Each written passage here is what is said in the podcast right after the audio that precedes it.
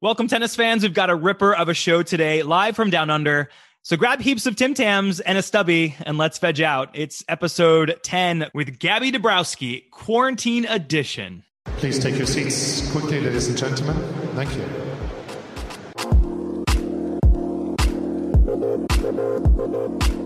I mean, they always have a big mouth. They always talk a lot. So it happened before. It's going to happen again.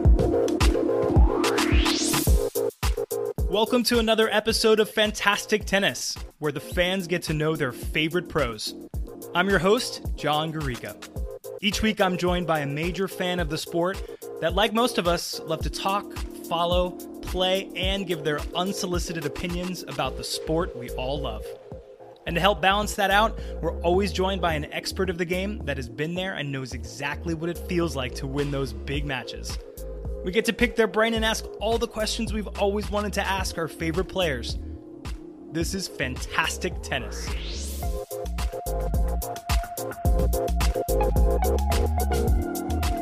This week's fan guest is a friend of mine living in Chicago, Illinois, with as much heart as he has talent. As a fantastic collegiate tennis player at the University of Wisconsin, a junior year car accident derailed his dream of becoming a professional tennis player, so he'd pursue his other life passion, the theater, where he'd go on to perform in Broadway tours and have a successful regional theater career. A burning desire ignited 10 years after playing his last competitive ITF match, and he sought to fulfill his dream of finally playing pro tennis. In 2018, he would proudly become the only active openly gay tennis player with an ATP ranking as he achieved a career high of 818 in the world and even won an ITF doubles title in Tunisia his journey continues, and still to this day, I remember him thrashing me love and one in the quarterfinals of an indoor tournament in Chicago. It's the awesome Jeremy Sonkin. Jeremy, welcome to the show. What's up? Um, I am beyond impressed, and uh, my ego is feeling very, very fulfilled right now. So thank you for that. Oh, of course. I haven't seen you in a while, my friend. I'm. I thank Zoom America for doing this tonight. Do you remember that match, by the way? Uh, yeah, Midtown Court, something with the screen in the way, big lefty serve, you know, just the ripper, the forehand, and uh, the match was a lot closer than the score line. That I can for sure say. You definitely are drunk tonight. You barely broke a sweat. You were filing your nails on the changeovers. You were so bored during that match. But thank you. I'm glad you're here today. I really can't wait for people to hear about your journey. But let's bring out your doubles partner for today because you picked a good one. I wish that'd be the dream. Let me tell you. She's self isolating in her Melbourne hotel room, and we promised her a, a very entertaining hour. So let's keep our promise. Our guest today made Canadian tennis history by becoming the first woman to win a Grand Slam title when she won the 2017 French Open mixed doubles title with partner Rohan Bopanna. One year later, she would add to her trophy case by taking home her second Grand Slam at the 2018 Australian Open, which also helped her achieve her career high best ranking of number seven in the world. Off the court, she stays just as active as she was awarded by her fellow players with the 2019 WTA Player Service Award for her supportive initiatives by the WTA, as well as her role on the Player Council. As a native of Ottawa, Canada, she enters her 10th year on tour with having solidified herself as one of the premier doubles players in the world. With 11 career doubles titles, she's hoping her next title is just around the corner in Melbourne as she teams with doubles legend Bethany Mattek-Sands in her quest for Grand Slam number three. Our guest today is the fantastic Gabby Dabrowski. Gabby, welcome to the show. Thank you. What a great intro. Thanks a lot. hey, you guys deserve those intros. It's your life. That's it. I, you know, I didn't embellish. It's all facts, right? Unless you're a big fat liar, both of you. You're good? All right, it's all facts. the time change is a bit funky because we're all in three different time zones right now. So for me, it's actually Friday. For you, it's Saturday, which is kind of weird. Did anything happen overnight that I need to know about? Because I love Saturdays and I don't I don't want to risk it. Um, actually no drama, no news from whatever we want to call this quarantini place. yeah. COVID's wreaking havoc all over the world still. Gabby, how are you feeling? How's the family and how are the friends back in Canada? Luckily, my friends and family have been okay. Uh, very, very fortunate. My my parents are in Ottawa, Canada, and uh, the province of Ontario is like in a in quite a strict lockdown right now. Um, only essential businesses are open. So they're a little bit stir crazy now that the winters come and my dad's shoveling snow and stuff like that. And he's like, the air is so dry. I hate it. But uh, they're safe, and that's number one. And friends, the same. Friends from all over the world actually have been okay. So very lucky there. Good. I'm glad to hear that. I know we're all struggling to find hope and balance, but there's a lot of optimism in the world right now. And just having the Australian Open is giving a lot of tennis fans that semblance of normalcy. So you're doing your part, Gabby Dabrowski. Thank you. Thanks for being there. well, I'm lucky to be here, even though um, the circumstances are a little bit tricky right now with isolation, but uh, I'm looking forward to getting out. oh, yeah. We've been talking about COVID. I know you've both seen social media this past week. Tennis is in the spotlight with all the players having arrived in Melbourne. I can't wait to hear how your first week of quarantine's going. But first, before we do, I like to start the show with my favorite way to start any service game 15 love. And that's 15 love. It's a super simple game. I'm going to throw 15 questions at you, Gabby, and you just respond as quickly as you can with the very first thing that pops into your mindowski. Okay? We ready? All right. Question number one. Gabby, name the first professional match you remember watching live or on television. Oh my God. Live, I think I watched Martina Hingis play at the Rogers Cup. I think I was eight years old. Uh, on TV, probably Andre Agassi. Okay, those are two good ones. You pick some legends. That's nice. All right, number two. Not sure if you even remember what day it is, but what's been the best meal you've had thus far in hotel quarantine? Ooh, um, a few nights ago, I ordered Huxtaburger, and uh, it's yeah, it's a really really great burger place here in Melbourne. Um, I had a veggie burger, but like some veggie burgers are a little bit dry. Mm-mm, not this one. It was delicious. It was um, somehow like so flavorful and yeah, I think I might order that again, actually. oh, uh, we saw on Instagram that Tennis Australia was sending players boxes of fruit. Did you get your box of fruit? Oh my God, I have so much fruit. I don't even know what to do with it. I mean, I think I have like 11 bananas. I don't know what to do. I mean, you're just running around your room. Yeah. I mean, you're doing, you're cycling. So yeah, that counts. You need your potassium. Oh man. All right. Speaking of Instagram, we've seen your Instagram stories. So we know you're all over your in room fitness while in lockdown. But what else has been keeping Gabby Dabrowski busy while in quarantine? Reading, uh, catching up on some Netflix shows, uh, school. My college courses just started up again this week, so definitely keeping busy. Catching up with some friends that I also didn't have time to talk to as much before. Um, like when I was preparing to come here, it was really really busy. So yeah, no, it's it's been great actually somehow. Yeah, no, for sure. Have you flipped your mattress over yet? Have you smacked balls against your mattress like we've seen now? No, I honestly I feel like it's not my property and I don't want to destroy it accidentally. You know, like I also am not a firm believer that that's going to make or break my Australian Open swing, you know. So I think I'm just keeping it to the yoga mat and the bike shadow swings. so.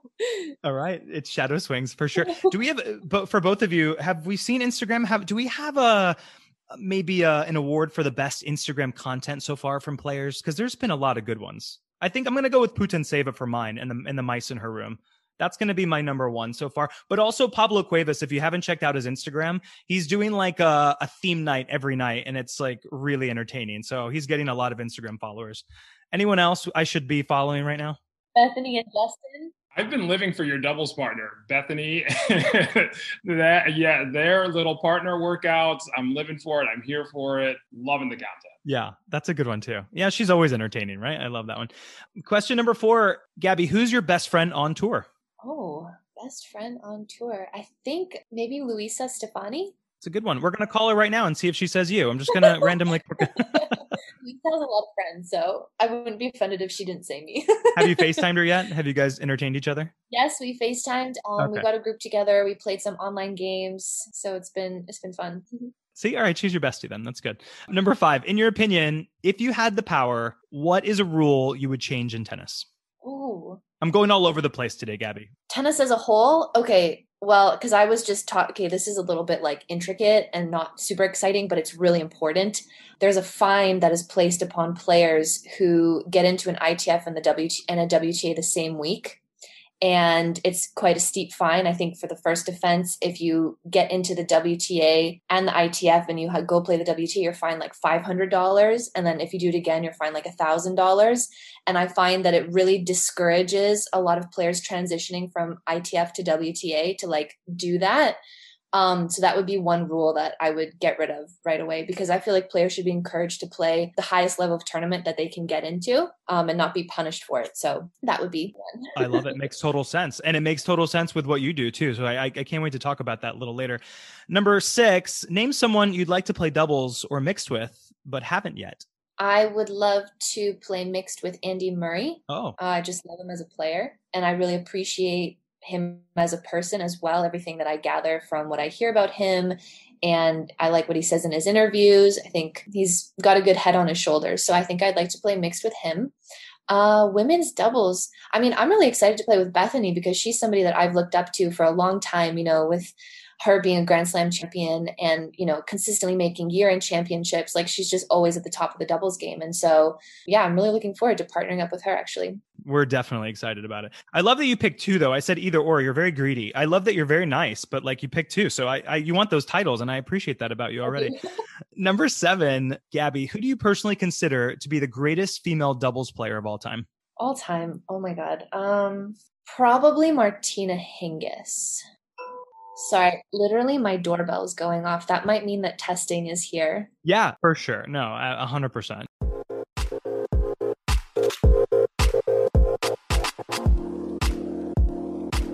I just want to say real quick, we did stop um, because Gabby got a ring at her doorbell and it was a COVID test. So I just want everyone to know this is legit. Like this is happening right now. So she was explaining, Gabby, you just they alternate back and forth every day. Is that how it works? Yeah, so one day we do like a throat and nose swab, like regular PCR testing, and then the following day we do a saliva test with the swab under our tongue for 30 seconds. So we get tested every day, but it alternates which one they do. Insane. We're trying to make this happen. This is this is amazing.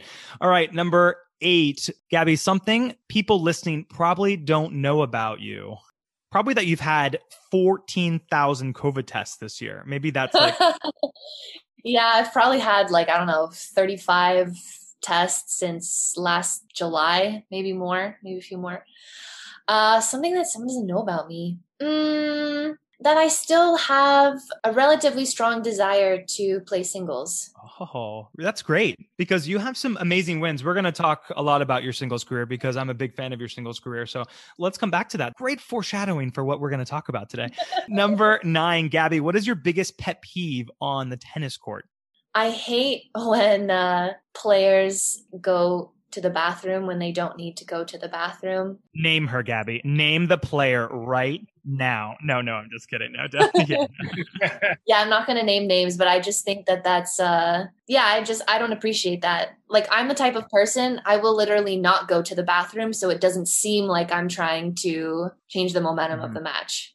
so, I just, I think that's probably one of my biggest pet peeves when I see someone do that or they're notorious for doing that and you're just like oh they're doing that again okay. Yeah because you go into the match knowing okay is it six or seven that she's going to take at this time? But there now there's a rule where you can only go one time but then usually that person will take like longer than 25 seconds in between points consistently you know or they're called the trainer like they'll just do everything they can if they're not outright winning so those are the kinds of things that I don't appreciate. If you're actually hurt, fine. If you actually have to go to the bathroom, fine. But most of the time, not most of the time, for some of the times, it's not really the case disruption. Oh, we see it. We're fans. Jeremy and I know exactly what we're talking about. And so do everyone listening. Everyone's nodding silently right now when they're like, oh, yes, Gabby knows. Yes, Gabby's very aware. All right. Number 10, a piece of advice for those listening that want to improve their doubles game. Give me some free advice now. I need it because, you know, I already told you Jeremy beat me in love and one. So I'm trying to think of like the most important thing, but something that I notice some players do is, and I make this mistake as well, is my movement when I'm at the net sometimes is not like on an angle forward. And so I'm moving too laterally rather than diagonally. And usually, sometimes I can get away with it, but like usually the quality of my volley is not as good or the placement or my positioning after I hit the ball is in the wrong spot. So I think that's one of the things that I see others and myself still make, you know, we make that error of moving laterally rather than diagonally to cut off the angle. Is she exciting you from a coach's perspective right now, Jeremy? Like how she's explaining this? Are you just like, uh, you're so excited? I could see you like you're smiling. You're like, yes. I'm literally geeking out. One of the my favorite things about watching Gabby is I feel like she refuses to let two or three balls go past her without poaching anytime she's at the net. So I just the movement, she's always looking, she's always active. Um, the sense awareness is just one of my favorite things to watch on top of the technique and the hands and everything else that she does perfectly to a T. Uh, so it's really exciting to get a little bit of insider T. Yeah, she's ferocious. We need to come up with a nickname for Gabby Dabrowski. By the end of the session. Yeah, maybe we'll see. I'm gonna we're gonna ruminate a little bit here. All right, next question, Gabby. You get one loss, singles or doubles from your career, to turn into a win instead. Which do you pick? Uh, probably our doubles final at Wimbledon last year. Yeah. And not even like, I just wish I would have performed better because I played really, really well from the first round through the semis. Like, I played well, my partner played well, and my partner still played quite well in the finals, but I felt that I was not anywhere near my best tennis. So if I could have one match back, that would be the one. Oh man, we're definitely going to talk about it. I'm getting this sense of how nice you are too. I'm starting to smile. You're there's just like this like effervescence about you. I really appreciate it. Okay. All right, we'll keep going. I'm falling in love with Gabby Dabrowski during this hour. All right, next question. hey, side note really quick. Effervescent. I think you have something there that you could roll with that. Effervescent. I, I'm into alliteration, so I need a G or a D. We could, we need to roll off the tongue. I'm gonna try really hard today. All right, number 12, fill in the blank. Gabby Dabrowski knows more than most about mindfulness. yeah, that's a good one. All right, number 13, we're getting towards the end here. when there was such thing as fans, name another player or celebrity that someone has accidentally mistaken you for.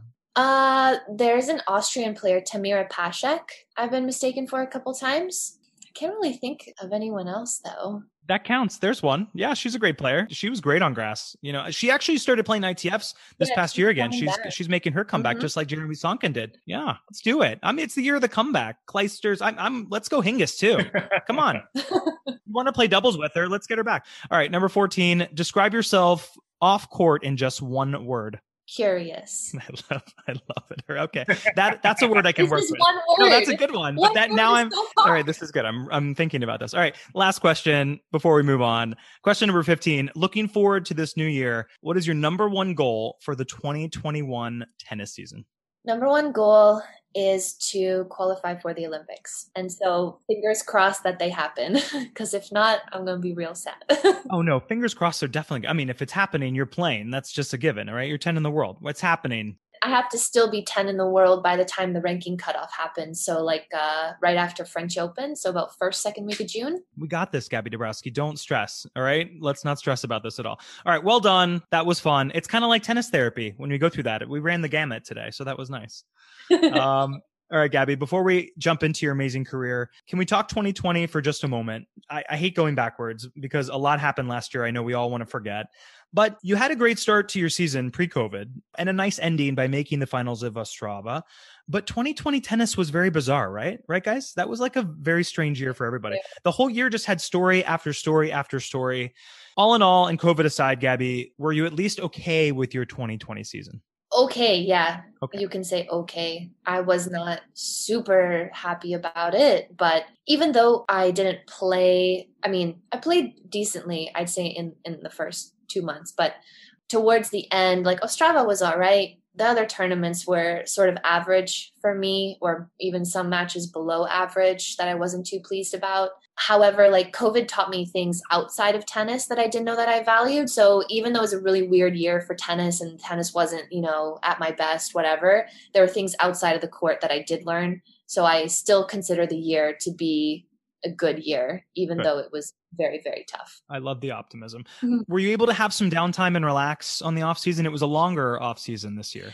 Some, yeah. I mean, I finished about mid November with the last tournament being Linz in Austria. And so I came back to Florida around Thanksgiving. So I had some time with my friends, which was good. And then I started training again. So I didn't have a ton of downtime.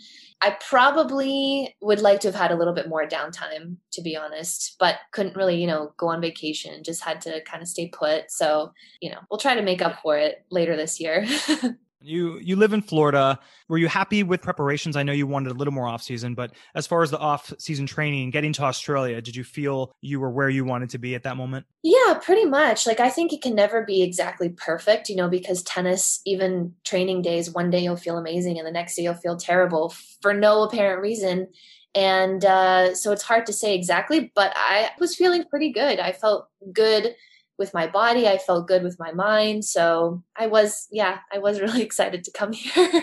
Gabby, are you uh, are you pulling over 200 on uh, one minute on, one minute off, 14 sets VersaClimber? you know, I told I told our fitness trainer, uh, well, we used to be our fitness trainer, Chris. I told him that like I wanted to take things sort of in stride and I didn't want to overkill myself too soon because sometimes that can set me back. And so I was trying to manage things a little bit differently with the cardio side of our fitness. Um, so I didn't do that. um, didn't do one minute on, one minute off of Versa. We did some Versa, but a little bit shorter intervals or inter- intervals like on the curve on the curve treadmill so mm, it was fine i did not have any sort of mental breakdowns in the gym as i have had in the past or what you've seen jeremy i love it for those listening i'm just sitting here nodding and smiling like i know what they're talking about so if you're listening at home and you have no idea what they're saying just well just keep going because it's just fun they're having a moment i love it it's great it's fitness something it's so running i'm assuming i you've never been on the versa climber no I haven't been on the. Ver- what about on the curve treadmill? I've never been on a curve. No, no. Okay, well, avoid both of those things if you. I live in New York City. Our exercise is like maneuvering around uh, 4 billion people and we just kind of like push people. So that's like our kind of our arm workouts for the day. we just kind of like move things and we like jump over trash. So it's like a whole obstacle course every day going to work. And honestly, I mean, I haven't been able to do it working from home during COVID. So you're right. I need a Versa climber. So thank you for my next gift. Don't. I love it. You're playing doubles with Bethany. I'm so excited. We're, we're all Bethany Mattek fans. Who's not a Bethany Mattek-Sands fan? Really exciting. I don't think you you guys have not played together, so this is kind of like that first date, which I always get so nervous playing doubles with somebody for the first time. And I love that you're doing it like on a big stage. But are we excited? How, I mean, is it nerve wracking playing with somebody for the first time in general? Now playing with Bethany, it's probably like oof. I mean, it definitely can be, but I think the qualities of a good partner are when they can put you at ease if they do feel like you're overly nervous. Um, and Bethany has such a such a big personality that it's more just like, okay, let's bring really good energy and be in the moment together. So I'm not too worried about our first time playing. I think it'd be really, really fun, actually. oh, it's going to be, I mean, you're going to be entertained. Win or yeah. loss, it's going to be entertaining for you for sure. I'm assuming you're playing mixed. Who are you playing with? I'm playing with Mate Pavic. Well, you've done pretty well with him as well. You have yeah. some with him. So that's a good one. I can't wait to get this going. This is going to be fun as soon as you get out, at least, right? It's going. It's yeah. almost there. We're almost there. What what day is this for you? Uh, is it day nine? Okay. Might be day nine. I day think nine. I have six more days. I'm supposed to get out, I think Friday or Saturday. Get out. I love it. Sounds so it sounds so like tragic, but it's not because you're you're keeping busy. I love it. And she has a smile on her face. So let me give you a quick overview. I know Gabby and Jeremy know what we're talking about, but here is the news from the past week. The 2021 tennis season has started off with a bang with the news there were individuals on board three separate chartered flights heading to Australia that had tested positive for COVID despite extensive pre flight testing. The entire tennis world then exploded. Tennis Twitter blew up. Instagram erupted when they all found out 72 players were told they needed to self isolate for 14 days without practice. Now, obviously, it's a very tough and tricky situation. It's an absolute privilege to be playing in Australia this year. And I know fans are grateful that the event is even happening as long as there are safety measures in place. And I know a lot of players share that same sentiment. Vika Azarenka, among many who have posted on social media applauding Tennis Australia. I think it's fantastic what they're doing. But it's been kind of a shit show a little bit for sure. There's a lot of conflicting stories from players. We've had a player already announced they tested positive for COVID. Yulia Putintseva has mice in her room and no one's helping her right now. There's a lot going on. So I'm glad you're here, Gabby, to set at least how you're doing straight. So the listeners have sent me a couple burning questions. First, on a scale of one to 10, with 10 being a straight jacket, what's the mental state this past week? Oh, I'm I'm actually good. I would say it's like uh, eight and a half. Okay. 10 is straight jacket, so that means you're crazy. It's fine. I- I'm okay if you're an eight. Oh, I'm no, it's- sorry. One and a half. One and a half. Like, Gabby, are you okay? Nod three times if you're good. I'm sorry. she's blinking really fast right now. She's she's holding a sign that says, "I am supposed to tell everyone I'm." No, no, that's good. No, that's good. I'm glad you're good. no, I'm, I'm great. Very low on the scale. Sorry. Far away from straight jacket. What are- What are you watching on Netflix? What are we Netflixing? Lucifer. Okay. Uh, nothing wrong with Lucifer. That's a little fantasy. That's fun. You're you're in a hotel room for 14 days. You can pretend that there's a another universe. um, it's just one of those really uh, easy to watch shows. Like I can work out with the show in the background. I don't need to like I can pay attention, but if I don't pay attention, I'll still understand what's going on. And so I just it's fun. Gabby, you're so nice. You're justifying your television to me. I'm. T- I could tell you three shows right now that you would roll your eyes and you'd say, "Oh my gosh." We may hang up this call right now. what are they? Um, no, no, I'll tell you. Mhm. I'll- no, I'm, no, I didn't there. think you'd ask. Lay it out. Oh man, it's not Lucifer. But I mean, actually, I don't watch that much television, but I watch Bravo like religiously. Like I'm a Bravo Below guy. deck. Let's go. Below deck.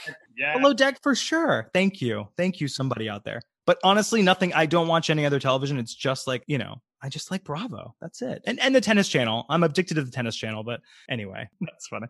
All right. So as far as your flight over, were you on board one of the flights that had one of the positive COVID cases? Yes, I was on the LA flight. Okay. So, really sorry to hear that. Obviously, we're sending you great thoughts. It seems like you're healthy at this point. You're getting COVID tested on the regular. So, I'm really glad to see that we could actually see it in the moment today that Tennis Australia and and the government's really doing their part to to make sure that they contain uh, this as best they can. From a high performance athlete perspective, obviously this is quite unorthodox to train for a grand slam this way. I'm assuming the biggest fear here is probably loss of conditioning and injury, correct? Correct. I imagine really when you get out how inspired you're going to be to play tennis though. So that's a plus, right? Yes, probably more motivated than I've ever been. I'm sure also as a member of the WTA Player Council that you've been very busy with communication, emails, phone calls. You picked a great time to run for office, Gabby. It's been a rough year, right? yeah, nobody could have predicted this, that's for sure. No, there's some talks about potentially moving the warm up tournaments back a couple days. I'm assuming you'd be in favor of this. Yeah, I think it's fair to push them back by a few days. I'm not sure if the Australian Open itself can move back though, because I know there are broadcast contracts that are already set of, you know, the the schedule. So if they can push the first week back by a couple of days, or at least give the players an opportunity to play in a in a fair sort of way. I'm not exactly sure how they're going to do it yet, but I think we'll we'll figure it out logistically pretty soon. Yeah. It's going to be tough, but they've done a great job so far from the peripheral that they seem quite organized. And uh, it seems like they're listening to the players Yeah. as best they can, at least. Yeah, for sure. No matter what happens, I hope we all get through the first half of the year. We just need to stay safe, stay as smart as we can, right? Just to kind of get through. So, gosh, Jeremy, all the drama, right? This is there's a lot of drama going on. A lot of tea drinking to do over here, John. a lot of tea drinking. I know you're going to be cheering especially hard for Gabby the next couple weeks. How did you two meet each other? At Saddlebrook Tennis Academy. I know Saddlebrook. I'm from Tampa, Florida, born and raised, so I know it very well. I'm from North Tampa, so I'm I also went to Saddlebrook as a kid, so I'm I'm very well versed on where you are. What was it about her that really resonated with you as far as her game or her personality? Because she's really nice, right? We know that so far. No, it's you just hit it on the head. I my first day at Saddlebrook, I was so nervous. I was this 30 something year old dude amongst a bunch of people that have been doing this for a very long time. I didn't know anybody. And Gabby was honestly not only one of my first practices there, but by far one of the most kindest and open-minded and welcoming people that I could have imagined dreaming meeting on my first day at what was a very big question mark for me. I left essentially behind a career that I kind of felt like I was just running away from to pursue something else. And I, it was hard for me to keep in the front of my mind that I was trying to just live out a chapter of my life that I never got to live out. And um, so I was living in this headspace of a lot of just uh, confusion and self doubt. And to have somebody like Gabby and the accolades that she has, and she really had no reason to be as accommodating um, on so many in, in so many situations as she was and as giving as she was. And I will I, I can't tell you how much I appreciate that, honestly, from the bottom of my heart. You made a very scary time and moment for me way easier to manage and to get through. So I really appreciate you for that. Oh, that's really nice. Thank you. I'm glad you felt like that. Yeah. Oh, I love hearing that. Jeremy, more people really should know your story. You're such an inspiration to many that continue to chase their dreams. You played tennis at the University of Wisconsin and then you stopped playing competitively for a decade. What was it that gave you that push to really give tennis a second try and give your full dedication to the sport? Yeah. You know, it was something that I'd always regretted. It was something that I would spend countless amount of hours just thinking about the time that I had given it. And I know that when I was younger and when I was a junior, I didn't appreciate it for what it was. I know that I didn't give my best. I was lucky to be talented and to be resilient in a lot of ways and to know how to win when I needed to win. Uh, but that only gets you so far. And I know that my tennis, it, it, didn't flourish as much as it could have just because I didn't have the maturity level to let it flourish.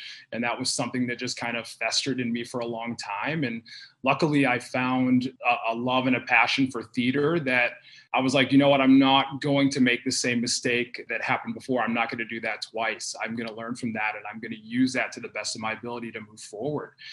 And though I, I've worked a lot of really fulfilling and incredible jobs, the theatrical life, John, you know, it's a tough life of just rejection and no's and people identifying you that don't even know you. You're too black. You're you're too this. You're too that. And it's it was just it got it got to a point that it was just not the life for me to live anymore. And I had been coaching tennis. I had been submerged in that. I've been lucky to also coach some some really wonderfully talented players. And when you're in that atmosphere, you can't help but be like, God, I really miss this. I really miss it. I miss competing. I miss training. I miss all of it. And that at the end of the day was what ended up pushing me back to having the, I guess, the courage to go out and do it again. And had a couple of strong supporters in my corner that pushed me to do it. And yeah, that was kind of the, the final push. We were definitely cheering you on. I knew you prior to that as well from years ago. And when I heard that that was your journey, so excited for you. You traveled everywhere. You went obviously we talked a little bit. You went to tunisia. You went all over africa. You played some crazy places these itfs and i know gabby we're going to talk about your early career too in a minute. You're very well versed on these you know these small tournaments in these cities that you wouldn't even think have uh, the structure to even have uh, an event. Because we all think oh it's wimbledon. No. You're playing in these tiny tiny places and you won an itf doubles tournament. Was that not the cherry on top after all these years and dedication and refocus was that what was that moment like? It was surreal. If you would have asked anybody that knew me as a tennis player, they for sure 10 out of 10 people would have said there is no way in hell Jeremy Sonk is winning a, a doubles tournament. no, it's not happening. I mean, the dude can't volley. I mean, he looks like a hot mess up at the net. His volleys look like like no, it's not happening. I played with a uh, a guy named Peter from Russia who was incredible player, huge serve, amazing volleys. He made my life very, very easy. I had to put some serves in the box and slap some returns and shank a few volleys into the court. And before you knew it, somehow figured it out and made it happen. It was an incredible moment and just one of those uh, defining moments that I will never forget. Congratulations to you. I'll tell you now to your face. Really, really proud of you. It was what a great story. There's a great article you wrote for outsports.com, and I encourage everyone to read it. It's about your journey as a black gay man in the tennis world. It's very well written. Do you think we're getting closer to seeing more ATP players coming out? Men's tennis has had only Brian Vahaly as our pioneer, while the women have had Billie Jean and Martine and Amelie breaking down walls for many years. What's your thought process there? You know, it's hard for me to say. It's hard for me to say because you know, my locker room experience expands in the greater part of Zimbabwe, so I can't speak to what's going on in uh, at the All England Club. But I would like to believe with where we're progressing as a whole, bit by bit, each day. I want to believe that we are in a place where it is ready to be supported and there's a network of people, you know, especially those at the very top that have come out openly supporting having a person that identifies as gay on the tour. And I, I I want to believe that is that now is the time that it's that that we're ready to embrace that and embrace anybody that's ready to kind of take that leap. But you know, time will tell, and hopefully that time is soon. Well, thanks for sharing your story. I'll tell everyone where they can find the article at the end of the show. Really inspiring. All right, you two, we've had some heavy moments already today. We've talked COVID, we've talked about a lot of stuff. So uh, let's lift these moods a little bit. Let's play a little game of corn trivia. We're going to play a game I call I 40 Love You. It'll be Jeremy versus Gabby in a fan versus favorite tennis match trivia showdown, all about Gabby's career and life. Jeremy, I'm going to ask you two questions about Gabby's career. And then, Gabby, I'm going to ask you two questions that test your memory about your own life. So it's really up to you. If we happen to end up in a 2 2 tie, I'm going to give Jeremy the opportunity right now to be today's champ, but only if he can survive this first question. Otherwise, the tiebreakowski goes to Gabby Dabrowski. this game is called True or False. This is an early test of your fandom to Team Gabby D. So good luck to you, Jeremy. Jeremy, I'm going to give you three statements about Gabby. If the statement is true, you just say true. If the statement is not correct, please firmly say fault in your best Wimbledon lines person's voice. You'll need two out of three of these to win the tiebreak. Are we all good? All right. Question number one. Gabby was finally able to share a court with Venus Williams during World Team Tennis this past season as they teamed up in doubles for the Orange County Breakers. Is that true or false? True. Gabby, is that true or false? Fault. no! Wow! I know there was a lot of context clues there. I'm really now. I feel bad now. Now I'm. I'm you should feel horrible. I'm just go. you did get to share a court with Venus Williams. Yes. You did play for the Orange County Breakers. You just didn't get to play doubles with her. That's right. I played against her.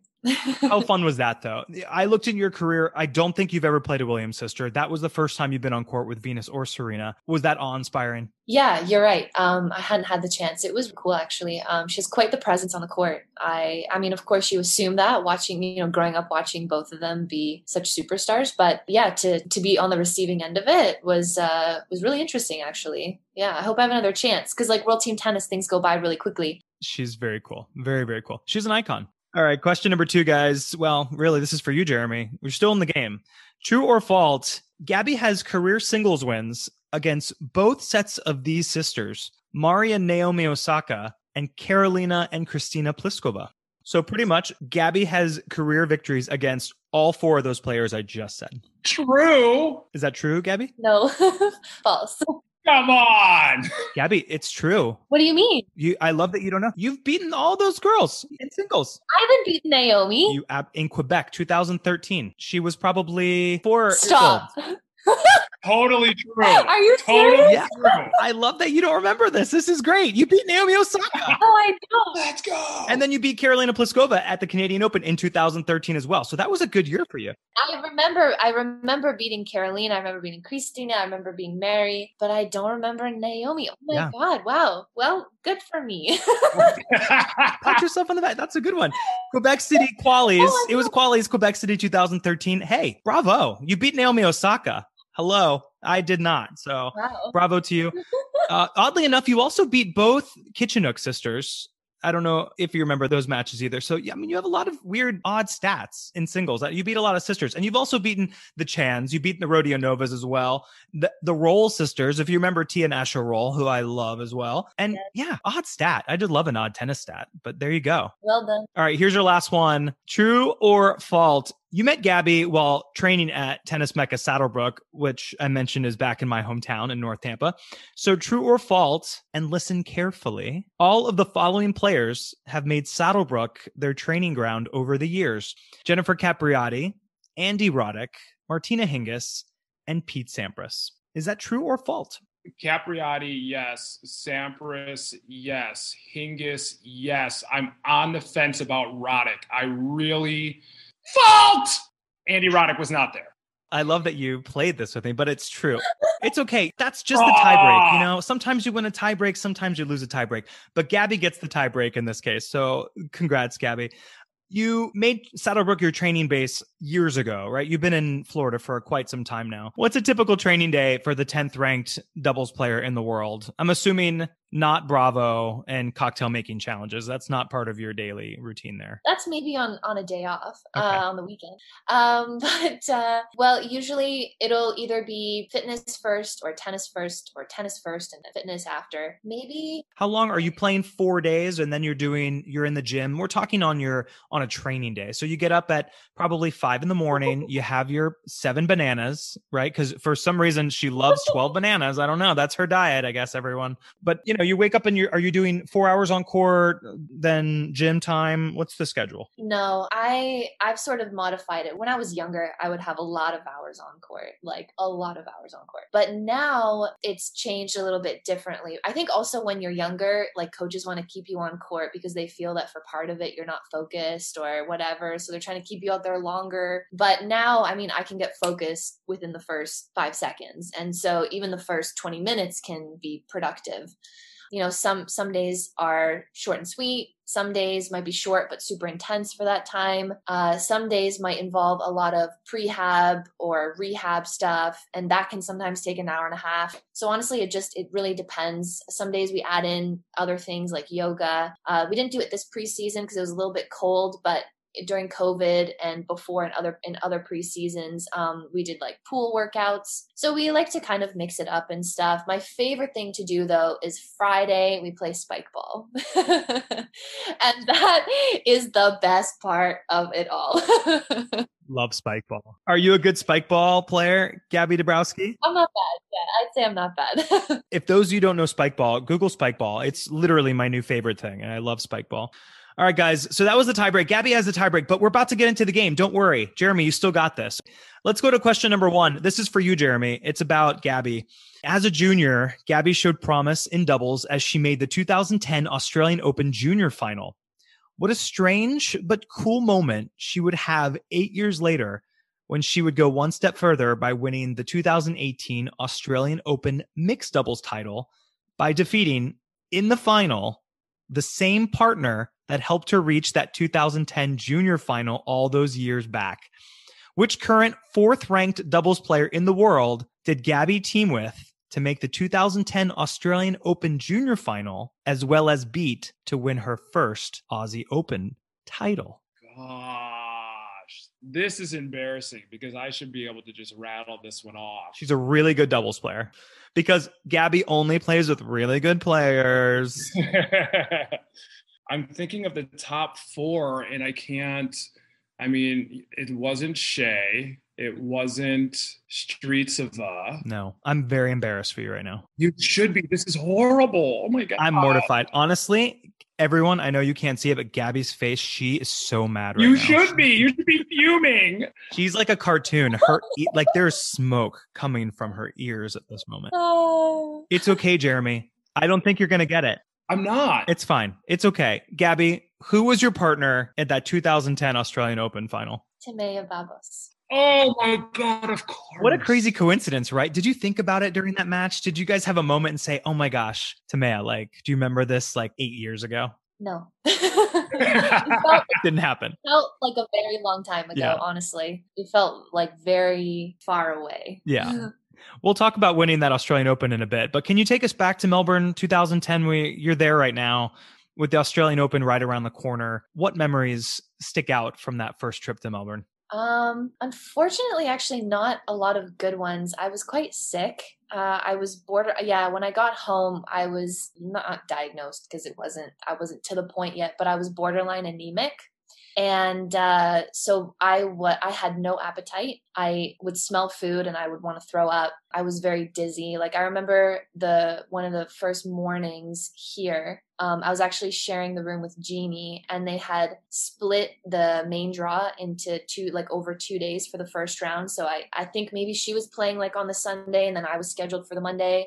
And on that Sunday morning, I woke up, I started walking to the bathroom, and I was so dizzy, I like fell into the wall. And I was like, man, I'm glad I wasn't scheduled to play today.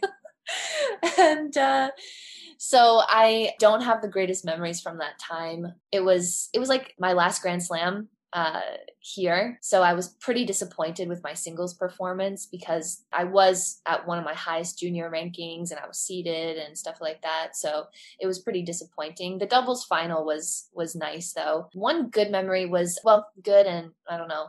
I'm not necessarily the biggest fan of some zoos, but we went to the Melbourne Zoo and that was really really cool to like see a kangaroo for the first time. That was one sort of cool memory that i've you know i'd never seen a kangaroo before and i always wanted to see one so.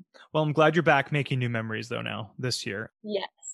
We always talk about a tennis journey. I'd love to hear yours. Can you tell us a little bit about how you started playing tennis I started when I was seven years old, and nobody in my family played, which is like a little bit rare because usually tennis players start out because either their parents play or their sibling played. I'm an only child, and my parents didn't never play tennis. So it was a summer when both my parents were working, and my dad's best friend from France, she came with her son to look after me. And her son was a few years older than me. His name was Christian. And so one day, Christian and I, we just went to like a park down the street and we, I guess, had some little rackets and we, we just started trying to hit the ball back and forth. And there was a man at the park who asked me where I took lessons. And, uh, when I went home that day, I told my dad, and I was like, Daddy, there's a man at the park. He has a beard and he asked me where I take lessons. And my dad was like, what? so anyway, he came the next day and he saw that Christian and I were like actually okay with like our hand-eye coordination. Um, and the man came and the man was like, oh, you should put your daughter into lessons. And my dad was like, oh, I guess maybe we should. And then that's kind of what happened. I was put into lessons and the rest is history. well, you were a fantastic junior, as we just talked about. Really, already at 14 years old, you were playing ITFs and beating players 10 years older than you. You won the Orange Bowl in 2009, defeating, I'm sure you remember who you defeated in that final as well, because you're across the net from her quite often as well, Kristina Mladenovic. Honestly, you know, I think back and there, there has to be like, um, you know, a lot of these players since you were mm-hmm. 13 and 14 years old. We just talked about Babos as well we had Laura Siegemund on the show, and she remembered playing Yulia Putintseva in juniors. And she said, you know what? She plays the exact same way how she played in juniors to how she plays now. And it's like equated back to like this big high school. You know, you all have known each other for so long and you see each other and you're like, yeah, I know you. Yeah.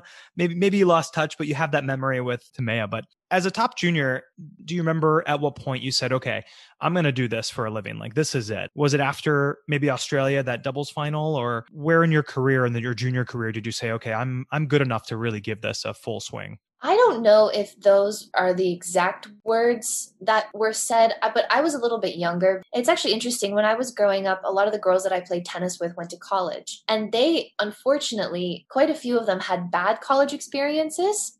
So when I was young, I was given the impression, oh, don't go to college. You know, the co- the coaches are going to make you play with injuries, or you're not going to like the academics, or something will be wrong. So don't even think of that. Just focus on going pro. And also at the time, there were a ton of girls that were breaking through at age 17, 18, 19. And so going to college gave the impression like you weren't going to be a pro tennis player. You were just going to focus on your academics so that was like the the story for when i was maybe 13 14 years old but now looking back actually most of my friends that have gone to college have had incredible experiences and you know they have lifelong friends obviously like the networking and the people that you meet through your school and through your team they're things that you just can't really replicate anywhere else and so had that message been given to me when I was younger, I don't know if I would have looked upon pro tennis the same way. but yeah, so I, I was pretty young. We decided, okay, let's let's try for pro. I mean, my first pro tournament was when I was 14, and uh, but honestly, like I would say right now, you don't need to rush to be pro as maybe you did even 20 years ago. Like the game is changing. Um, a lot of female tennis players are having more success into their mid and late 20s.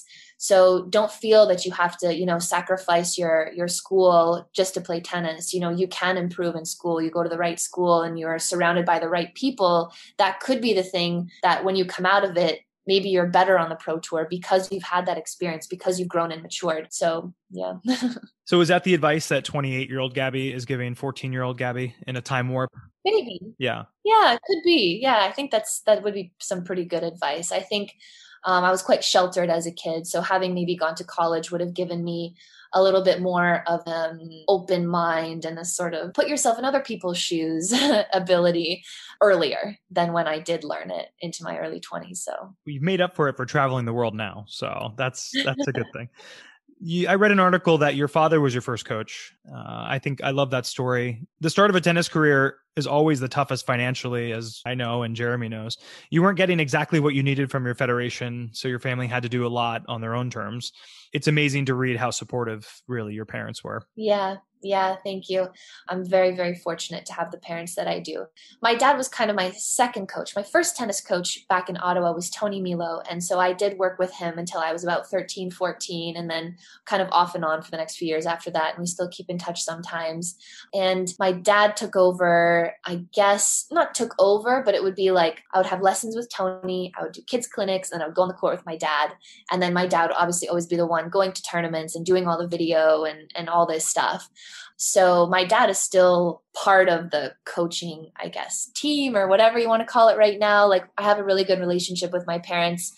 Um, I talk to them all the time and I ask for their feedback all the time. So, yeah, I, I do feel very fortunate to have had parents who gave up so much for me to be able to follow my dreams. It's a very hard decision to to do that as a parent because you do get in very sort of scary financial situations that you're not always certain that you're going to get out of, and uh, and not every parent wants to do that, which is understandable. But I had parents that went above and beyond, and for that I am like forever forever thankful. Yeah. The dream continues for you, Gabby Dabrowski. So that's right. that's really special. I love that story. So much, so much inspiration today. I'm feeling really good today. All right, guys, let's move on to question number two and your first, Gabby.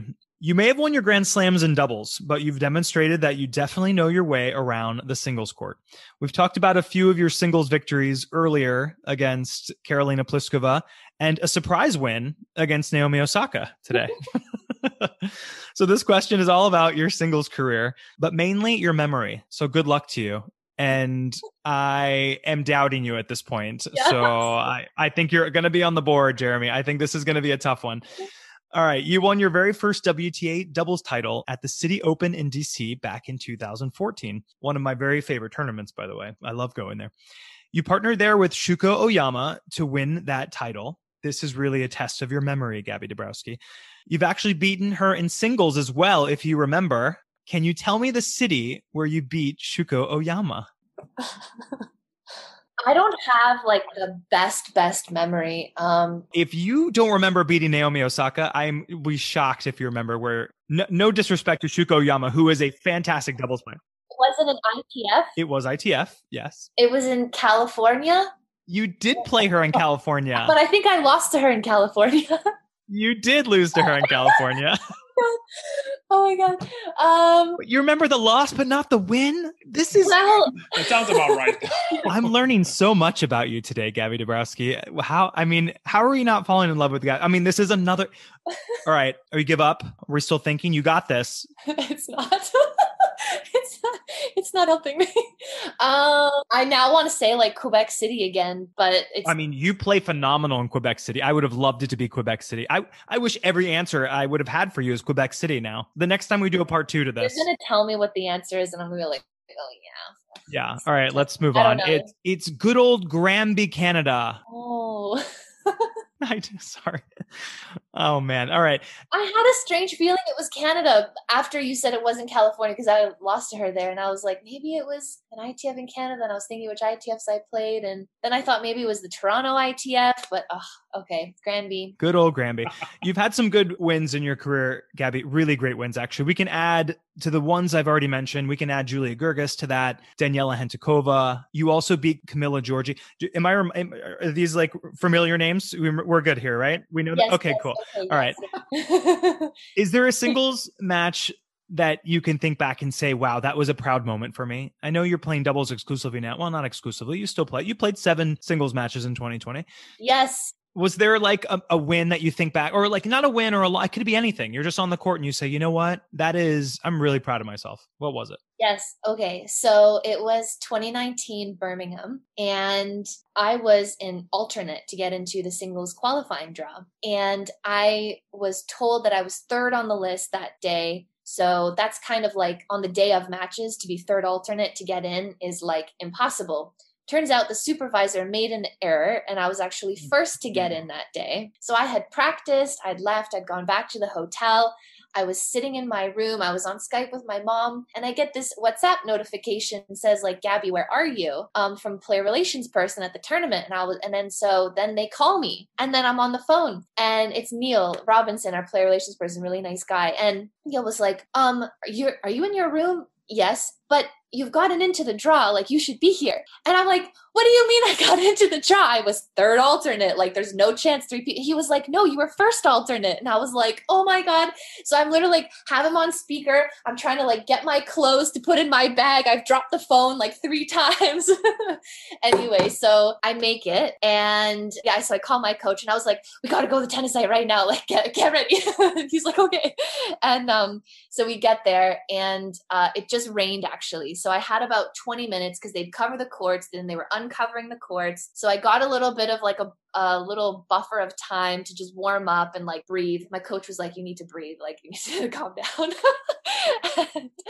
so I get on court and I play Anastasia Potapova, and I played really, really well and I won. And so I'm really proud of that day. I kind of like grass though. I, I feel like it's um, a pretty unique sort of tennis experience. And, and I won and I was like, wow, this is a great day. like I've gotten into qualies. I had no idea. I even did a whole training before this. Like, woo. so I think that's one of those matches where I was like, this is it's just a great, like, I think it was a Saturday. It was like a great Saturday of tennis. I love when you pop into a singles draw. I love it. It's one of I you see it and it's just like, oh, Gabby Dabrowski's playing singles. I love it. You turned pro in 2011, and in that same year, you made your first ITF singles final. For those that follow tennis, they know that only a handful of players can really successfully transition from small 25K challenger events to winning Grand Slams like you have.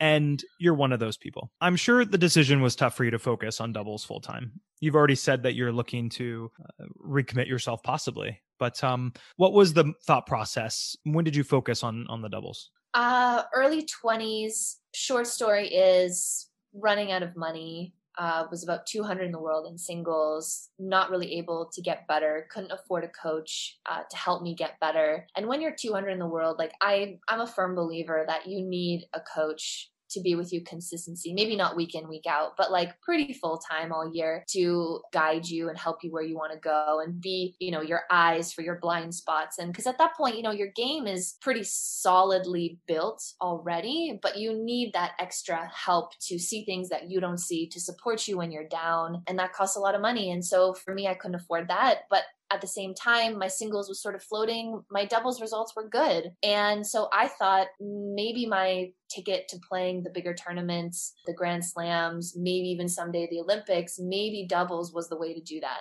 And maybe doubles was the way to actually make a living out of tennis. And luckily I was right and it was. And so I just started focusing on building my doubles ranking, trying to get into, you know, smaller WTAs where the points are and uh, lucky enough to play with some really great partners that helped me along the way. And so then the ranking, you know, it keeps going up. At the same time, my singles ranking was slipping because when you do well in doubles, there's a crossover between tournaments. So you make semis or finals of doubles, you miss qualifying of singles for, you know, the next week. So my singles ranking just dropped and dropped. And, um, but I was okay making that sacrifice at the time because I was trying to go for bigger things.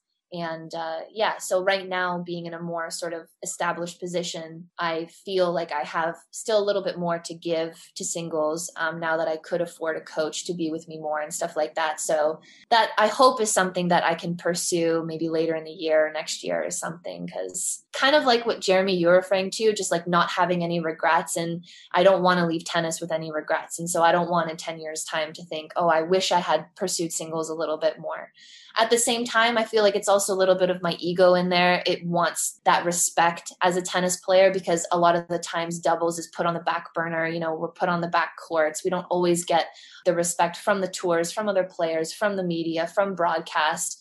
And so, as much as I want doubles to have that respect, and that's something I'm working towards with certain initiatives through WTA and the tournaments, and you know, getting feedback on how to grow the doubles game. For me personally, right now the way to do it is to be a better singles player yeah. so it's it's just one of those things that i'm kind of navigating no it's tough you're absolutely right i love that you explained it perfectly jeremy i know you've traveled a lot to these ITF events all over the world too though. The good thing about Gabby playing just doubles, it elongates her career for a long time, right? I mean, she can play as long as as you've been playing. So that's that's always a good thing. I mentioned the City Open back in 2014 as well, that first tournament you won, Gabby. What was that first title moment like for you? That must have been so amazing after all the hard work you'd put in that first big title. Yeah, it was a lot of fun. To be honest, playing with Shuko is really, really cool. She is um, she's great. She's like such a joy. She's super kind. She's she's just so great as a doubles player because she's so dedicated to it. Every single practice, there was a purpose. Every shot she hits, there's a purpose. And so having that be my first title with her, it was great. Like there's almost nobody on tour that I wish more success for than Shuko Aoyama. wow. All right. Singing the praises to Shuko today. Awesome. we mentioned Granby earlier. I've never been to Granby but I love Canada. I love your country very much. It gave us Schitt's Creek. It gave us maple syrup. I love all those things. So yes. I'm a big fan. What's not to love about Canada? But Canadian tennis is at the absolute strongest it's ever been in its history between Bianca and Leylah Fernandez and you. Strongest contingent in the men's game we've seen ever with Felix and Vasek and Shapovalov and Milos. We talked about Tokyo a little bit. If it's happening, this is going to be great for Canada. I, I truly believe. You were able to play the Olympics in 2016 in Rio. You played doubles with Genie Bouchard. You lost a very close second round match to the Czech team. How excited are you at another shot based on what you said earlier I can only guess. Are we dreaming of two medals?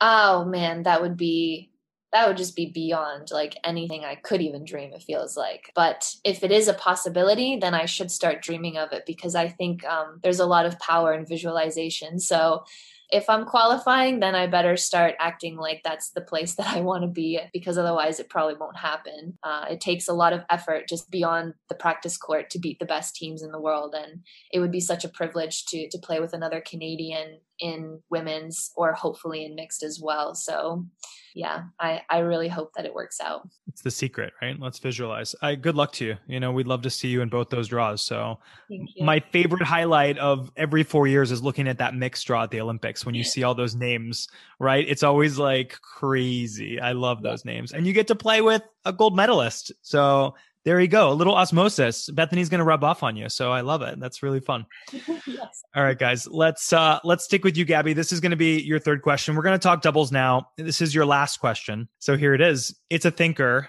but your memory is getting a little better. We'll say, all right, we're optimistic. All right. Well, here we go. In your career, not including ITFs, you've appeared in 23 doubles finals. We're talking doubles and mixed and you've won 11 titles. Which player have you played the most in those 23 finals? Oh, I love your thinking face. You've got a good thinking face. I feel like I played like Barbara and Sue a bunch. yeah, pick one of them. um, Barbara. It's Barbara. Good job. Yeah. well I just feel like I've played her so much because it was like Miami and Wimbledon, Madrid. Yeah, you played her a lot. You've played with some amazing doubles partners over the years. How do you typically find your partners? Is there one quality that's really more important to you? Obviously, Shuko Aoyama, super nice. You know, it's hard to live up to that. But um, what's most important for you in a partnership? I think the on court chemistry, uh, and that's something that, you know, it doesn't always necessarily stay the same. it can change. Sometimes maybe it's not amazing in the beginning, but then it gets stronger, or it's really good in the beginning, but then over time might, it might fade. It's hard to know, but I think when you're both people, both partners are clicking and there's it's just like everything is meshing. And so it's like, how do you find that? And I think if you have good vibes with each other, then it's easier to have that work out. Sometimes you can find that though in a completely new partner. And then sometimes you can find that with somebody you know very well. So, like when I played with my friend Louisa, it was really easy to find that because we've been friends for a little while now. But then I remember the first time I played with Xu Yifan, Julie, uh, in Miami in 2017, I think it was you know, we didn't know each other at all, but we got on really well on the court. And so it's hard to know exactly what to look for because I don't think there is a perfect formula. You know, you can play with somebody who has the exact same game style as you and it can work, or somebody who has a polar opposite game style. Yeah. So that's the question. Does that supersede though? I mean, I would think you're one of the best doubles players in the world. I mean, are you typically the strategist or the executor? Or is that something that's important to you that you find somebody who who's a good counterpoint to you? Are you trying to find somebody? I mean, Jeremy loves your backhand down the line. He's already told me 10 times tonight. I mean, he's he's obsessed with it. I mean, are you looking for someone shot wise that has, you know, the better serve so you can be a little more ferocious at net? Or really is it strictly with, you know, I want to feel comfortable on the court and that's where I'm going to play my best if I have somebody who's not a total douchebag that's next to me? I think it's more about feeling comfortable, and the rest I feel like I'm able to adapt. Um, I've played with people who have big serves, um, especially like in mixed doubles, and that's obviously an amazing asset. Makes my job easy at the net. But you know, I don't mind playing with somebody who has even a slower serve because sometimes that means I can mess up the returner with my positioning because I have more time to fake. I have more time to poach.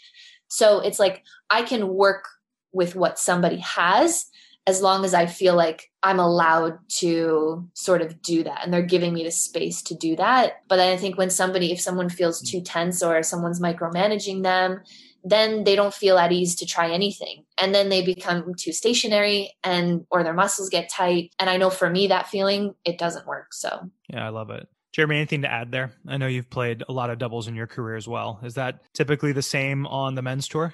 I think one of the things that Gabby that really resonated with me was just, you know, comfortability with somebody um, and somebody that you have a good rapport with and somebody that can that knows how to pick you up and support you when you need it. One of my biggest fears was always, you know, screwing up at the net or going out, going on the wrong ball and making an error on whatever it is. And so just somebody that can that's on your side and pushing you to keep looking and keep going and just to settle you in. That's always what's resonated with me the most. I'm ultra competitive and I, you know, I'm pretty focused on the court too. So you never want to give off the vibe that, you know, you may be super focused. We had this great conversation with Laura Siegemund, who just won the US Open doubles. You know, she looks for in her partner, she was explaining that, you know, a little counterpoint to how she is when it comes to emotions. And I find that so fascinating. Just as you said, you know, you need to feel comfortable on the court. She needs to feel a little more secure knowing that somebody is the yin to her yang. And I, and I love both, both angles. That's what's so fascinating about doubles, right? It's a personality game. It's really just, you have two people on court that are really just trying to find the best in each other. And that's the exciting yeah. thing about doubles because when you're both playing great, wow, you know, how fun. If one of you's playing great, we've all had those days where you're just like, they suck today. But you know what? It's going to happen to you too, right? Like we've all had those days. so true. And there's plenty of times where I've been like, wow, I'm so embarrassed with my tail between my legs where I just played you know, I double faulted three times in a service game. You know, it's like that's the fun part about the world, right? That's tennis. That's why we keep doing it every day. It's this whole mind game that we just, it's crazy. There have been some that have suggested scaling back, uh, having maybe less doubles at tournaments, which you've spoken out against. Recreational players love doubles. I love doubles. I, I personally love it. What do you think is the next evolution to the sport of doubles to make it more popular? You said you're working on some initiatives right now with the WTA a lot of the things are very fan based. So obviously with COVID, very tricky to get a lot of it done. But if we're able to have more fans at tournaments and it's safe to interact with them, I was hoping to be able to have more clinics together. I was hoping to be able to have media days, you know, so like playing doubles with the media at the tournaments. Uh, more sponsor suite visits, you know, for people to to get to know us more personally being able to do like tips and tricks videos so that maybe something like the tennis channel can show a quick minute or two clip or even yeah. shorter about oh in this positioning on the doubles court try this you know uh, just these things so so that doubles becomes more of a regular thing that people see. Of course i want you know eventually i would love doubles players to be able to earn more prize money and i would love doubles to be able to be played on bigger courts at tournaments. But there's an element where it's like first let me prove that it has value and let me show you that it has value and that people that this is what people want to see and that people are asking for and those things will fall into place by themselves because at the end of the day tournaments want to make money. So they do everything to make money. And so i think the best way to do that is to increase doubles popularity. And so i'm trying to figure out ways to be able to do that. Marketing is a key. That's you know i think that's something that's you know, we're helping today by showing everyone how awesome gabby dabrowski is. They're going to come out and be cheering you on. It's going to be you're going to win this title and there we go. You know we've solved your problem. Done your first big title came by winning the Miami Open in 2017. You had already won, I think, three international tournaments at that time. You, this was your fourth title. Shortly after Miami, you'd go on to win your first Grand Slam of the French. So obviously, this was a good year for you. You won that Miami title with longtime partner Xu Yifan, and you beat six former number one ranked players in that draw crazy draw. Yeah. The best players in the world. You ended up beating Barbara and Mirza in the final. I hope you bought yourself something nice after those two weeks. Uh probably at that point most of the money would have gone straight to like savings. um that was sort of a turning point. That was a great paycheck for that week. I mean, it was just like a really good entry point into being able to be respected as a doubles player as well. It was sort of like, uh, okay, now I'm now I'm in it in a way. But well, what what is interesting, I wonder, because you just made a, an interesting point there. Do you feel like you're one of the best doubles players in the world? You're quite humble. Is that something you can say firmly? You know, after Miami, you said, you know, I was kind of climbing and I felt like I was there. Do you feel like you're one of the top doubles players in the WTA? I feel like I'm one of the top doubles players who play predominantly doubles because there's still a few girls in front of me who play, you know, obviously singles is still their number one and they play amazing doubles as well. So for me to say that I feel like I'm really the best or one of the best, it would it would need to show in the results and in the ranking, um, and I would need to get more wins over those teams to to really be able to say that confidently.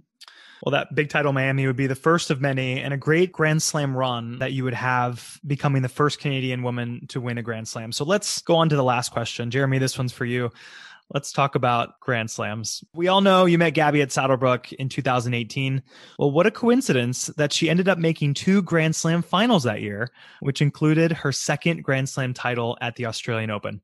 So, your question is about the year 2018. Gabby would go on to play doubles for most of the year with Xu Yifan, and you'd end up qualifying for your second straight WTA championship. But she wasn't the only partner that she would play with. Which of the following players did Gabby not play a doubles match with in 2018?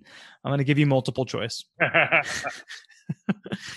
did she not play a doubles match with Latisha Chan, B. Bianca Andreescu, C. Rebecca Marino, or D. Jelena Ostapenko? Pretty sure she played. You played with Bianca Gab. Are you looking for help? Are you? I, love, I, I, love that you're not cheating though too. She, yeah, I need help. what do we think? I want to get it right. Throw me a lifeline. I'm going with C though. Do you know the answer, Gabby? Do you know which one you didn't play doubles with? I mean, you would. I think I didn't play doubles with Rebecca Marino because I played with her in 2019 at Fed Cup. Yes, correct. Yeah, I played with Ostapenko. Uh, I played with Latisha in Birmingham your favorite place. Yeah. Yeah. You played with her in Birmingham, but you lost to her sister. Uh, speaking of sister matchups, yeah. is that always weird when you're like on the court and you're playing? I mean, they played each other so much now, I think, at this point. They play together now, but I remember that day. Her sister was very motivated to beat her. I love that. Yes, it was Rebecca Marino. So, congratulations. You're on the board. Speaking of training hard and coming back, Rebecca Marino, you know, just like you, Jeremy, that's a great story. Yeah, yeah, it's amazing. Let's talk Grand Slams. It's what everyone wants. You have two, hopefully a lot more. Can we talk about that first slam title at the French? How awesome did that feel? Do you remember that match point? the, the, that she double faulted. yeah. Yeah, that that sucks. Like that's so hard to to lose a match like that. And it's not really the way you want to win a match either, to be fair. Our super tiebreaker was so close and it had some really strange drama with Robert had like something in his eye and then so we had to take a break and then I think he had to get eye drops or something like mid mid match tiebreaker. And then we came back. I think I was about to serve and like somebody in the stands there, the sun was reflecting off their badge. So he was like, take off your badge and we were just like oh my god like we just can't just play tennis like there's so so much going on um so at the end of the match even though like double fault it was a relief and it was really fun to win because my parents and some of my friends were there so it was like such a nice moment to share with everyone that's awesome what a great yeah absolute great moment in Australia, you had that very familiar opponent we talked about with Babos and her partner, but you'd also won the French with Rohan as well. So again, very strange kind of feeling. I know he had a special place in your heart as you made history at the French Open by becoming the first Canadian female to win a Grand Slam. You saved a match point. You saved that championship point as well. That was a big comeback. You lost the first set, you came back and you won. Was it different winning the second slam from the first slam? Um, I thought overall I played a bit better in that final in Australian Open. So I was a little bit more pleased, I think, with my performance overall. And I played extremely well in the matches leading up to the finals, like where I even surprised myself with my level in the mixed matches. So I was a little bit more satisfied, I would say, with that win. And yeah. like, I mean, Mate down match point serves an ace. I mean, he was like on the highest levels of his tennis too. You know, the night before he'd won the men's doubles final. And then I was like, Did you sleep? And he was like, Nah. And so, you know, he was like on a different level of tennis at that time. So I was pretty fortunate to be his partner, I think, because I don't know if I've ever seen him or anybody play as well as he did in that tournament. Like it was, it was out of this world. Yeah. He's a great doubles player. You picked another good yeah. partner. That's a good one. you made your first Wimbledon final in 2000. 2019. Huge congrats to you. Thank what a feeling, right? Yeah. To be out there on that that final day. That must have been the coolest feeling. We talked a little bit about how you felt like you played. Now it's three out of four Grand Slams you made the final of. We just need to check the US Open off that list. When it comes to winning your first Grand Slam in the women's doubles, which Grand Slam do you feel like you have the best shot at? Obviously, we'll say Australia, but if it wasn't Australia after this week, where do you feel like you can really win your first big title? I might say Wimbledon just because now I've had the experience. Like I've gone deeper in the in the doubles draw there. The year before made the semifinals. So having semifinals and then having finals, uh, I think I think it'll be easier if I'm in that position again to be able to handle the moment. I mean, I would hope so. I don't know if Wimbledon will change the speed of their courts, but I feel like the the speed is slowing down a little bit, and sometimes I actually find some of the courts at U.S. Open to be a little quicker and maybe that's why I struggle sometimes there. But yeah, I I think there's also a different sort of aura and prestige around Wimbledon. And I only say that because normally I would say any Grand Slam is like the Grand Slam, and Australian Open is my favorite tournament. But when I was driving, I actually went to England um, after the French Open this year to uh, visit my friends and then to prepare for Ostrava. And we drove past Wimbledon a couple times and like I got emotional about it. And that's not something I expected from myself because I've always felt like I can kind of detach from that. But yeah, so that's why I think there's just something about Wimbledon and the potential, like the possibility of, you know, going deep in the draw and maybe someday winning a Grand Slam there. That's just like that little bit extra special. Yeah. Wow. Well, knowing you now, I have a feeling that you're going to do everything you can to get that title. So I, I'll be cheering you on for sure. You'll have that trophy in hand one day. I have a feeling. Well, guys, we ended up in a 1 1 tie during that game. That tiebreak came in handy for you, Gabby. Gabby, today you are the winner of fan versus favorite. Bragging rights to the tennis pros this week. well done.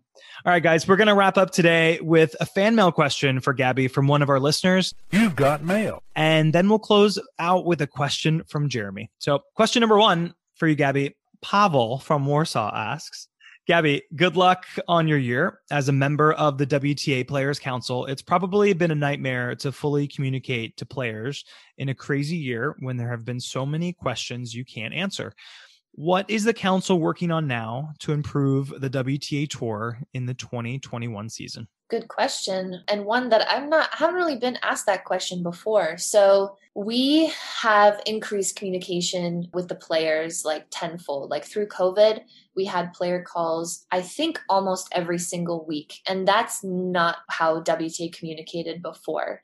So i think that will continue and i think it will continue to improve upon it because this is like our tour. This is for tennis players and for tournaments and so I think communication at the end of the day makes everybody feel like they're being heard and that their voices, you know, it's it's not just like, oh, tell me something, but then uh, maybe somebody won't follow up. Maybe, but like we're all on council very dedicated to representing our groups. So I think we do a pretty good job of that.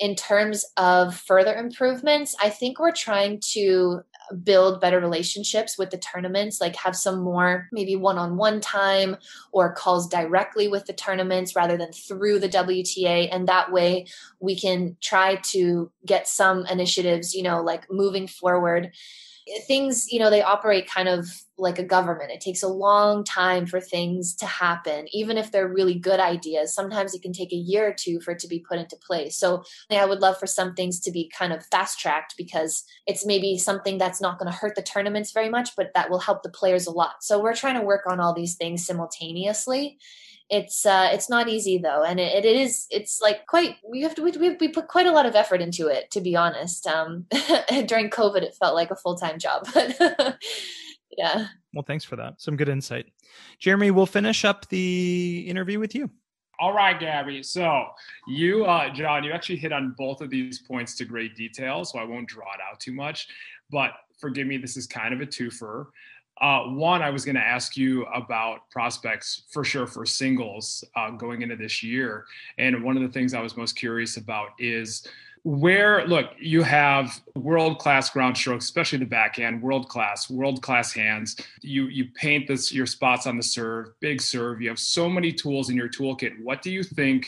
the combination is for you to kind of put together and construct your singles game in a way that you feel like you can really make your presence known on the WTA tour, which I wholeheartedly and non-biasedly think that you have all the tools to be able to do so, and a familiarity and a and a comfortability at the net, which is not something that you necessarily all too commonly see on both sides of the tour. And then the second part of the question, a little bit more fun, is so are you team David, team Alexis, team Johnny, or team Moira? oh my god. Uh, okay, let's leave a fun question for after. Um, so I think to get my singles game to a point where I can compete with better players consistently, I will have to improve upon my physicality. Um, it, like I have, I have a strong body, but I would need to tailor it to singles a little bit more. I do do a lot of drills. Even in my preseason, I was doing a lot of singles drills. We were doing singles points. Um, and I was keeping up pretty well and sometimes even exceeding my expectations. So I think I have the potential there to to improve upon me being dynamic around a singles court and getting in really good position and just getting out of the habit of like, okay, I'm covering this part of the court and feeling like I can run across the court and be in good balance and stay stable and hit a really good quality shot and not feel like I need to revert to something that's defensive because I feel like I'm really out of position. So that I think is number one. And then number two, I think I would need to have my forehand as more of a weapon and not be afraid to use it and start looking for it instead of just relying on like the consistency of my backhand or it, like like enjoying hitting my backhand line. And then the rest of my game can sort of hopefully fall into place with serving well and coming forward you know hitting good approach shots maybe some drop shots drop shots like my favorite shot. Um, but i think the the two main things will be the forehand and the movement and physicality around the court and which team am i oh I it can be outside the four. It can be Roland. It can be Stevie. um I think I just think I'm team Moira. We have three team Moiras though. We're all team Moira now. I love it. Yeah. Really? I just feel that Dan, team David, I feel like that's him. You know, like that's kind of who he is. Like a lot of his personality comes out, it seems but Moira, like she transforms and she enunciates and the vocabulary. I mean, how do you even come up with that? So I think I'm Team Moira at heart, but I'm Team Schitt's Creek and everyone anyways. Like even yeah. Team Alexa. Like so Alexis um, and Francis, I think she's married to a musician who's actually from really close to Ottawa, where I'm from. So it's like it's it's just really cool. Yeah, I love Schitt's Creek. oh, it's the greatest show. From day one, I was hooked. I love that show. Oh man, what a fun hour and a half, guys! This was so fun quarantining with you. We had a COVID test, a little tennis talk, some Schitt's Creek. This was really really fun. All right, I want to thank my guests for joining us today. We learned so much. You can find Jeremy on Instagram and Twitter at Jeremy Ross Sonkin. Thank you, my friend. Really great seeing you after all these years. Really excited for you, really proud of you. You can find a link to Jeremy's great Outsports article on his Instagram. Make sure to check that one out, it's a great one. Our guest today can be found on both Twitter and Instagram at Gabby Dabrowski. Make sure to follow her and keep up with her journey towards Grand Slam number three. I hope you have a great tournament. I can't wait for you to get out of that hotel and just go crazy on Melbourne and just enjoy the moment. You're part of the fantastic family. Yeah. I'll definitely be cheering you on. I know we all will. And while you're on Instagram, shoot me a DM and let me know who you're a big fan of and who you'd like to hear on an upcoming show. Also, don't forget to follow us at Fantastic Tennis Pod or on Twitter at Fan Tennis Pod. I really appreciate the support. My name is John Garcia, and thank you all for listening. This has been fantastic.